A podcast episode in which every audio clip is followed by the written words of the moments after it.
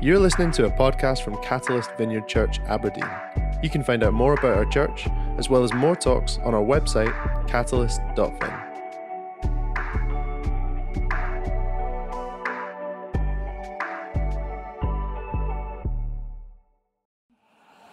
Morning, everyone. Morning. So good to be with you this morning.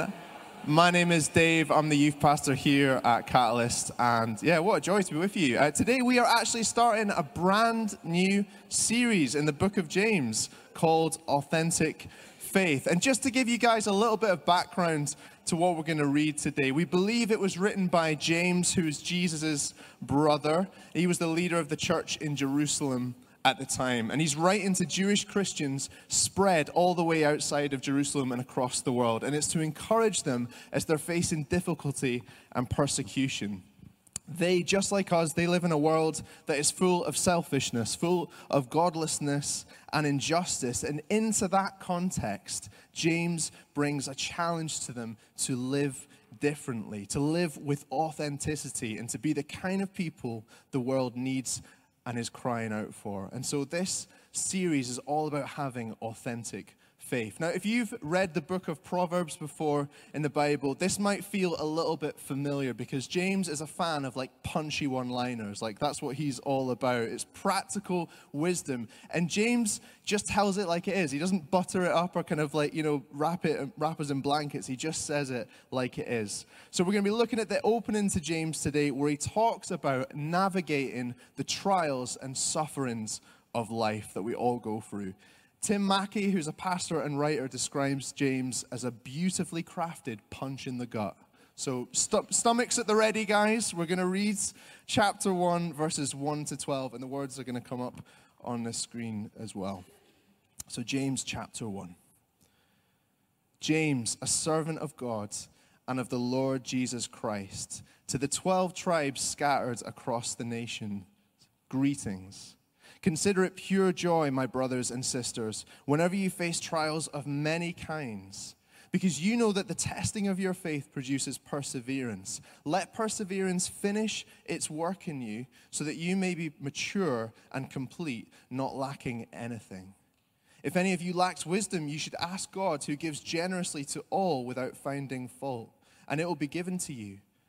But when you ask, you must believe and not doubt, because the one who doubts is like a wave of the sea, blown and tossed by the wind. That person should not expect to receive anything from the Lord. Such a person is double-minded and unstable in all they do. Believers in humble circumstances ought to take pride in their high position, but the rich should take pride in their humiliation, since they will pass away like a wild flower. For the sun rises with scorching heat and withers the plant. Its blossom falls and its beauty is destroyed. In the same way, the rich will fade away even while they go about their business. Blessed is the one who perseveres under trial, because having stood the test, that person will receive the crown of life that the Lord has promised to those who love him. Why don't we just pray?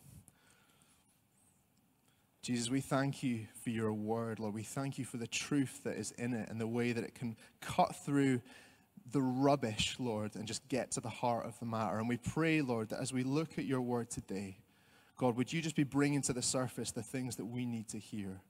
God, would you challenge us? Would you equip us? Would you comfort us today? We love you, Jesus. Amen. Amen. So there's no messing about here from James. He just goes straight into it with his letter. He says, consider it pure joy, my brothers and sisters, whenever you face trials of many kinds. When life gets tough, choose joy. Now, this is easier said than done. You know, I'm trying to picture that pure joy that James is talking about when you get another flat tire, or when you failed another test at school, or when you have to call the plumber out because a pipe has burst in your house. Woohoo, pure joy. That's not really what I do in those moments. I don't know about you. That's not the natural response. And even though those are stressful situations, really they're just kind of inconvenient. But when we start to move into the more serious trials that we can face in life, like job loss or fear over finances, health issues, losing a loved one. And we hear the words, consider it pure joy. well, that just sounds like tone deaf. It's like, what are you talking about? Reading those words can feel really hard. What are you trying to say, Lord? That the pain that I walk through is supposed to be pure joy? Like, what's going on here? Now, James isn't saying that we're supposed to delight in painful circumstances themselves, but he is someone who has experienced in his life intense persecution and suffering. He was someone who was eventually killed. He was martyred for his faith. So actually, James isn't saying this flippantly. He is someone who is well qualified to pass on his wisdom to us on this subject. James gets it. He knows what it's like to walk through hard stuff. And he doesn't just trot out little well-meaning, like wishy-washy platitudes for when things get difficult. Instead, what he's doing for us here is laying down real, practical, solid wisdom of how we can live differently in the area of facing suffering. What does it mean to engage my faith and to be authentic when suffering comes? We're to choose joy, not to delight in the suffering itself, but it's saying that even in the most difficult of seasons, as followers of Jesus, there's a reason that we can be grateful, because God in his wisdom and power is able to somehow bring good things out of pain, because he is that good. So I want to look at three truths that James highlights today that we can experience when we partner with God in our suffering, and how they are a reason to choose joy in those tough moments. So firstly, we can choose joy because our suffering can lead to fruitful perseverance. I don't know if you've ever seen a caterpillar when it creates a little cocoon, or a chrysalis as it's called, and it wraps this thing around itself. And then for 2 weeks, that caterpillar is in there transforming into a butterfly. Now, when it's ready to emerge, the butterfly has to squeeze itself through this tiny, tiny opening in the cocoon. And it's painstakingly, like going slowly, millimeter by millimeter, trying to squeeze itself out. And in that moment, for us looking at it, the temptation might be, oh, can we just kind of come and widen that opening a little bit? Can we just get like a little scalpel or something and help it out? That seems like the kind thing to do, right? But that would actually be the worst thing we could do, because the butterfly's struggle to get through that small opening is so crucial for its development. It actually forces fluid from its body into its wings, and it's only when that fluid goes to the right places that the wings can fully expand, strengthen, and work as they're supposed to. So if we were to help the butterfly and remove that obstacle, it would fall out of the cocoon with underdeveloped wings that could never grow, it would never fly, and its lifespan would be shortened significantly. You see, without that struggle, it would never fully become what it was created to be. And when we wrestle with this topic of pain and struggle in our life, so often, if you're anything like me, your thoughts can go to, oh God, why don't you just take this away from me? Why don't you just remove? You're God, you can do it.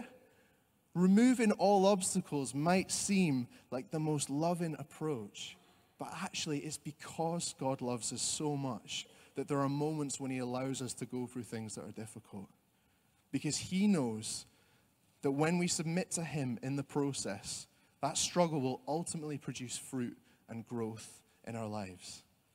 In verse 3, it says this, "For you know that the testing of your faith produces perseverance. Let perseverance finish its work so that you may be mature and complete, not lacking in anything." And the word for mature here, it means like fully realized, fully developed, almost like a piece of fruit that is ripe.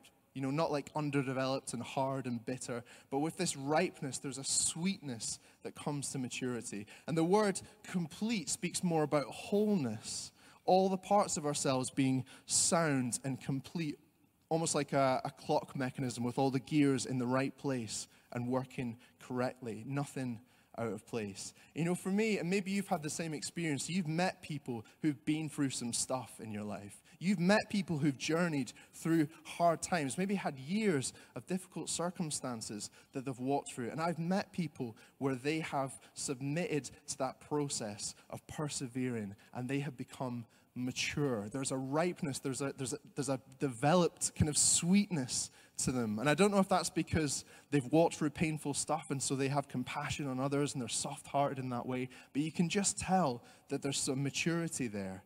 And there's a completeness. There's a wholeness to them as well, like a solidness that kind of says, it doesn't matter what I'm facing in this moment, I'm actually going to plant my feet, I'm going to keep going, and I'm going to do this with Jesus. James is trying to show us that there's a different perspective to suffering here. That we can see God is able to take the worst the enemy can throw at us, and through his mercy and power, turn it for our good. And that doesn't mean to say that we say to ourselves or to others, you know, the deep pain that we can walk through in itself is good, because I don't think that's helpful.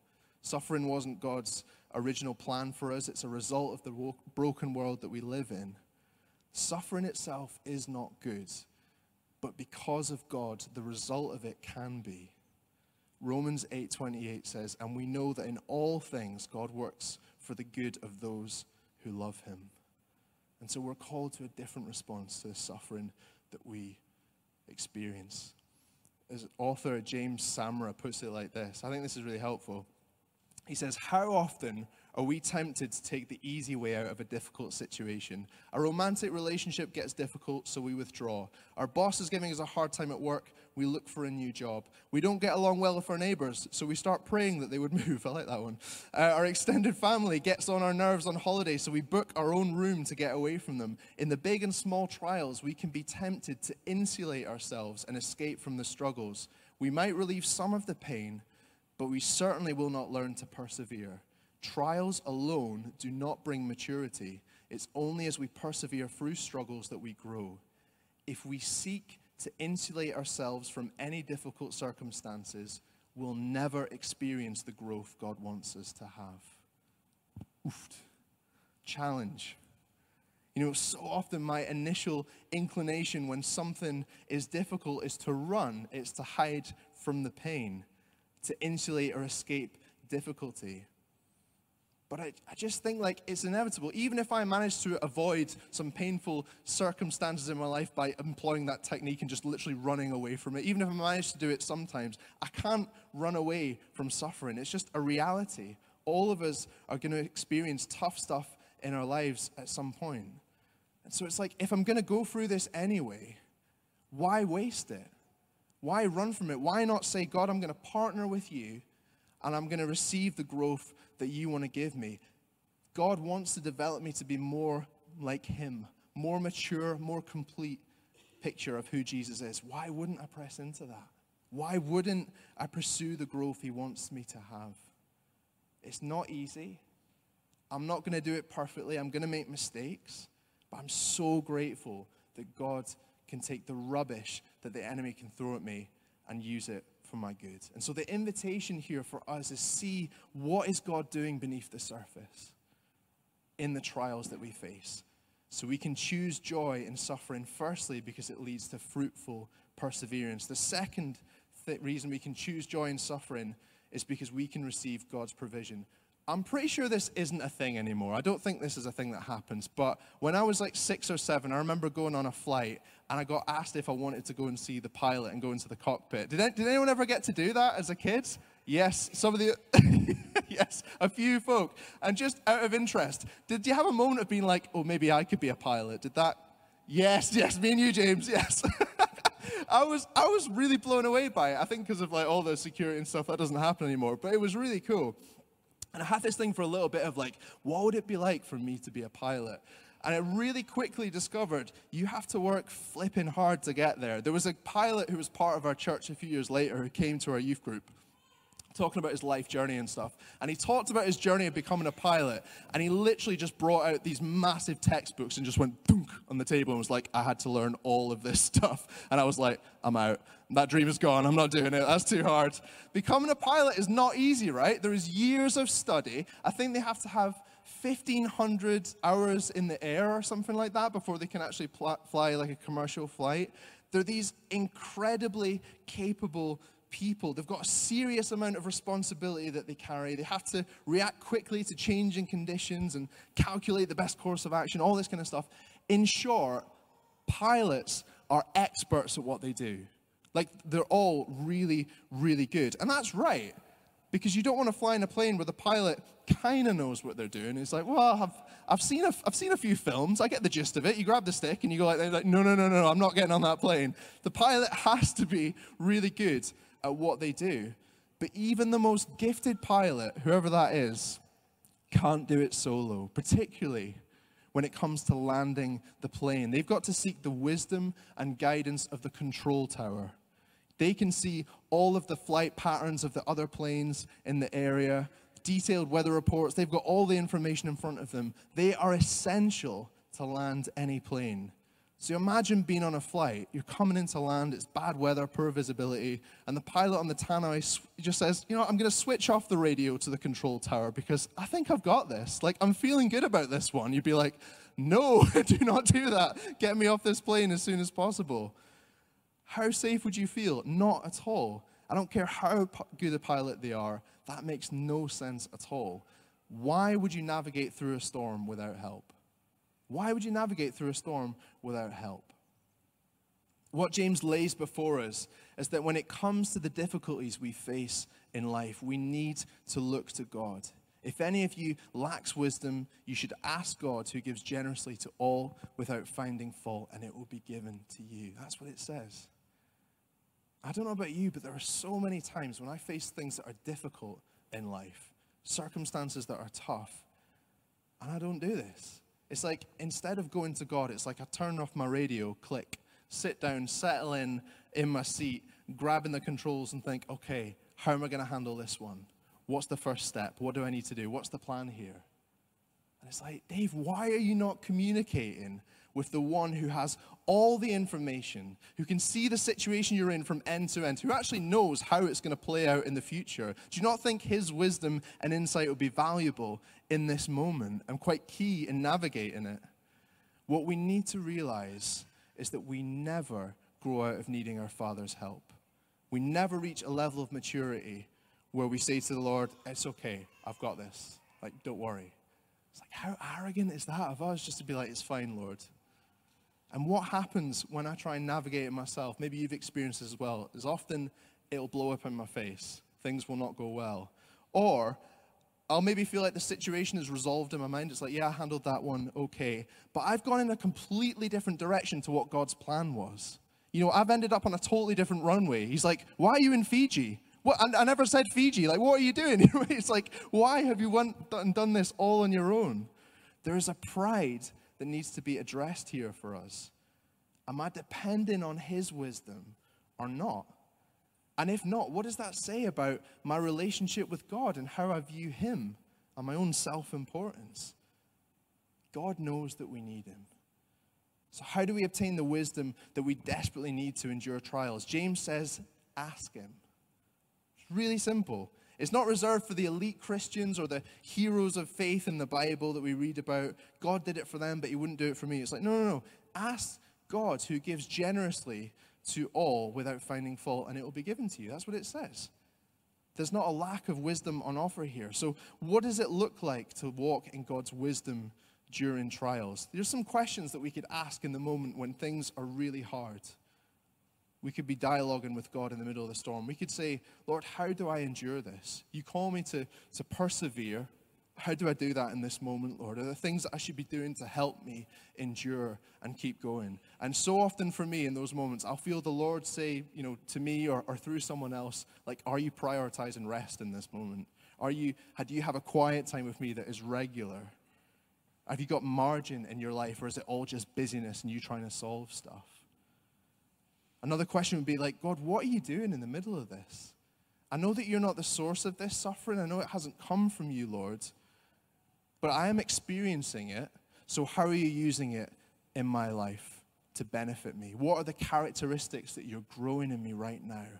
And how is it going to serve your greater purpose and your plan? Another question, where is your grace at work in the middle of what I'm going through right now? Because right now, God, it just seems like there's storms everywhere, and it feels like that's all I can see. It's like my vision is totally impaired. But I know that it says in your word that your mercies are new every morning, and that you give your grace abundantly to me. So if that is true, Lord, where are you at work? What are you doing? Where do I actually need to take my eye off the storm for a minute and the pain that I'm feeling and say, God, actually, I can see that your kindness and your mercy is actually stamped all over my life. There's loads of areas that you're working in that I want to be thankful for. Even just asking really specific questions. Lord, how do I have that awkward conversation with my boss? Jesus, is this relationship that I'm in right? Is it honoring to you? We need to be searching for wisdom in all these things. And then it kind of switches a little bit. Because after asking for wisdom from the Lord, James encourages to do that, but then in verse 6 he says, when you ask, you must believe and not doubt, because the one who doubts is like a wave of the sea blown and tossed by the wind. That person should not expect to receive anything from the Lord. Such a person is double-minded and unstable in all they do. Feels a bit harsh. Feels like we've went from, it's all there, like God wants to give generously, to like James like slipped into caps lock all of a sudden and he's just shouting at us. And it's, whoa, where did this come from? Like, what's going on? That's what it feels like's happening here. But it's not, James isn't being harsh. He's just being to the point. It's probably one of those punch in the gut moments that we're expecting. I think James has just been really practical in this. Has anyone been to McDonald's recently? And by recently, I mean in the last few years. Admit it. Yeah, you all have. Yeah, I don't know. You've all been to McDonald's. And the thing that they changed in the last few years is you have these screens where you type your order and all the rest, and then the number comes up. And I feel so sorry for the guys that work there who have to go, like, shout out the numbers. Do you know what I mean? I just feel so bad for them because they're literally doing it all day. Like, number 16, please. Number 16, cheeseburger, number 16. You can just hear in their voice, they're like, I just want to go home. Like, I feel so bad for those guys having to do that. And you just sat there, it's like, number 16, and you're looking around like, come on, guys, like, help them out. Number 16, come on. Number 16, number 16. And you're like, why is no one moving? You're like, oh, I'm number 16. Okay, right, we go. That is what happens 9 times out of 10. That's it. But imagine you've got that moment. But it's a pretty simple system, right? You put your order in, you ask, and you receive, right? Then James says, the one who doubts should not expect to receive anything from the Lord. They are double-minded and unstable in what they do. And that doubt that James is talking about isn't doubting that God would be willing to give us his wisdom. It's not, oh, are you going to do this or not, God? But double-minded and unstable, it's more like they're drawn to their own internal desires than the things of God. And so the notion of asking God for wisdom and then doubting feels a bit like someone coming into McDonald's, ordering a burger, getting their receipt with a number, and then walking straight out the door and not picking it up. That's kind of what's going on. It's like such a person is double-minded, unstable, and should not expect to receive their Big Mac because they've left. Like, it's not going to happen, is it? It's common sense. Of course you're not going to receive anything because you've left the room. And we can do the same, actually. We can ask God for wisdom, but in a way that's a bit token. It's like, oh, yeah, help me with this situation, Lord. But then we just kind of crack on with our own thing. Rather than submitting to his plans, trusting in him to deliver, really, we just kind of maintain control ourselves. I can navigate this storm. And it's our interests and competing desires that lead our steps. You know, I've prayed, but I'm not actually looking to him to provide anything. So when we're facing difficult things, James is telling us, look to Jesus. Look to him to give us what we need to endure. He is our provider. That doesn't necessarily mean that like the storm vanishes in that moment and it's all clear skies, but it's a promise from God that he's committed to us. He's right there in the thick of it with us, and he'll give us what we need. And so a great question we can ask ourselves this morning is, am I trusting God in the difficulties that I face? Am I asking for wisdom and expecting that he is going to come through and give me what I need? How is me navigating this suffering? How can I do it in a way that's going to be good for me and it's going to honor him? He will give generously to all who ask. So we need to ask and believe. So we can choose joy in the midst of suffering because it can lead to fruitful perseverance. His godly provision is there when we ask for it.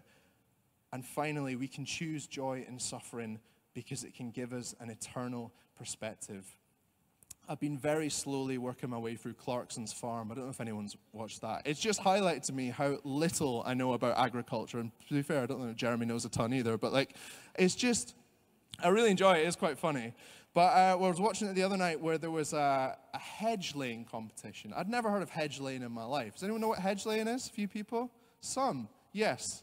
I'd never heard of this before, but essentially what it is you take a line of shrubs or trees, small trees, and then you cut them and bend them and then like weave them all together to make like a fence effectively, to keep cattle out.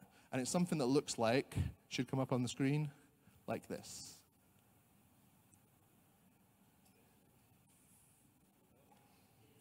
There it is. Awesome. So it looks like that, which does look like a little bit of a mess, but there's actually some really, like, it's really incredible how they do this. And the thing that's really cool about it is it's amazing for like wildlife habitats and stuff like that, like a wire fence wouldn't be. It's way better than just having normal hedges because, you know, they're difficult to maintain and all this kind of stuff. So it's a good way to go. But the thing that astonished me about them was the level to which they have to cut the trees back, so that they can bend them in the right direction. They have to cut them back. We're going to get the next slide up. Like that. Can you see that? Can you see like where it's bent? And it's just this little strip like that. Like if I saw that, I'd be like, that tree's gone. Like goodbye tree. But they're like, no, that's perfect. You want about 80% of the base of the tree to be cut. And then 20% is just kind of keeping it going like that. And then they can bend it at this 45-degree angle and make it into this thing. You know, often the things that seem essential, actually they aren't. In amongst the pain of suffering, you know, one of the gifts it can bring us is the gift of perspective. I've experienced this multiple times in my life, going through a difficult time, but gaining some clarity along the way as to what is really important in life. My wife Hazel and I, we lost our daughter Evie when she was 3 months old in 2019. And through the horrendous pain of that, I remember having a conversation with God where I felt there was this change in perspective for me, like the worst thing had happened. And somehow that made me see as well the fruitless things that I'd been spending my time on and my energy on. It was like, it was almost just this like total clarity of like, gosh, this is just kind of like revealing like what life is really about. And I had this moment of just being like, God, if I'm alive, if you've put me here on this earth, like, I don't want to mess about. Like, I want to follow you with all I am. I want to be the best dad I can be. I want to be the best husband I can be. And I had a clarity in my perspective and started to cut away at some of this stuff that was just dross, really. It was like really overly worrying about what people thought of me and like a whole bunch of different areas and sin and stuff that I was just like, it's time to deal with this. It's time to cut this stuff away. And some of those bad attitudes I had, it just made me start to want to live differently. It doesn't make the reality of losing Evie okay, but I am grateful for that shift in perspective. I'm grateful that God highlighted those things to me and helped me see some things more clearly. You see, when we walk through suffering, as much as we hate it, as much as it can feel like everything's just been stripped away from us, a little bit like that tree, it can actually help us to see the dross. It can help us with clarity to see in our lives the things that aren't really worth anything. It's so common for people at the end of their lives to have this clarity. Why did I spend so much time in my life pursuing these things that don't matter?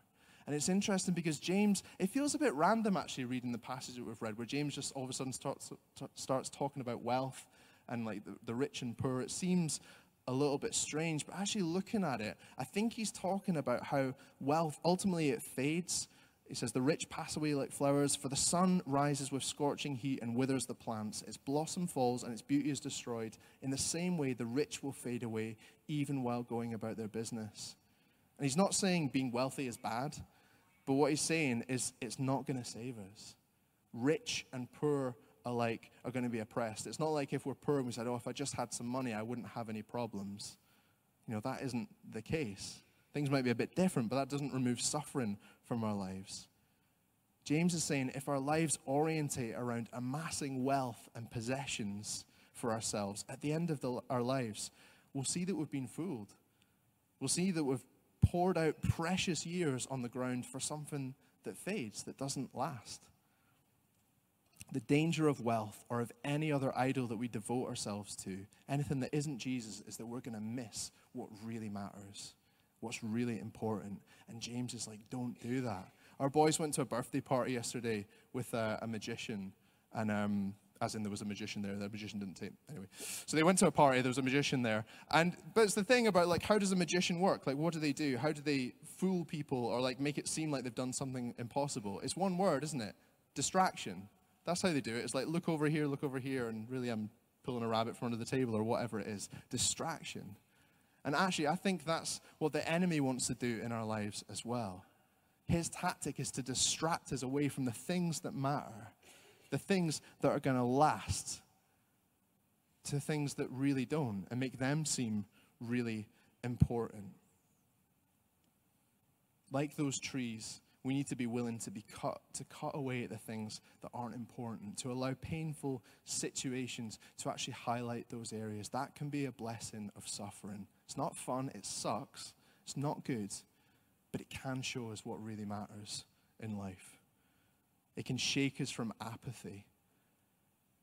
So we need to be willing to cut away at the things that aren't important and allow our perspective to be malleable, almost like that tree, to be bent in a new direction, to be given a different perspective. What is it we're aiming for? Verse 12, James summarizes it like this. Blessed is the one who perseveres under trial, because having stood the test, that person will receive the crown of life that the Lord has promised to those who love him. His heart for us, James wants to urge us to keep going. Don't get distracted by the things of this world that are going to fade and that don't matter, but instead allow suffering to change some stuff in you, to reorientate your life and your trajectory and your priorities and the things that you do with your time, to be like, actually, is this going to last, you know, the rest of my life? Does this really matter? Am I walking in the purposes that God has for me? Suffering can give us an eternal perspective. And when we reach the end, when we've lived that life and we hear the Father's well done, we receive that crown of life with him in heaven. And so, Lord, what are the things that I'm pouring my life into? Where is my time and my energy going that is actually of no value? Lord, what's the 80% you want to cut away, and what's the 20% that you want to keep in my life? I want to live for your purposes, orientated towards you and eternity with you. So what if we were the kind of people that chose joy in trials? How would that change our approach to suffering? And what would that communicate to the world around us? We can choose joy even in the darkest times, because God can bring new fruit and growth to us through perseverance. He can provide for us in a way that no one else can, and he can change our perspective to be one that is about eternity and not the here and now. Why don't we stand?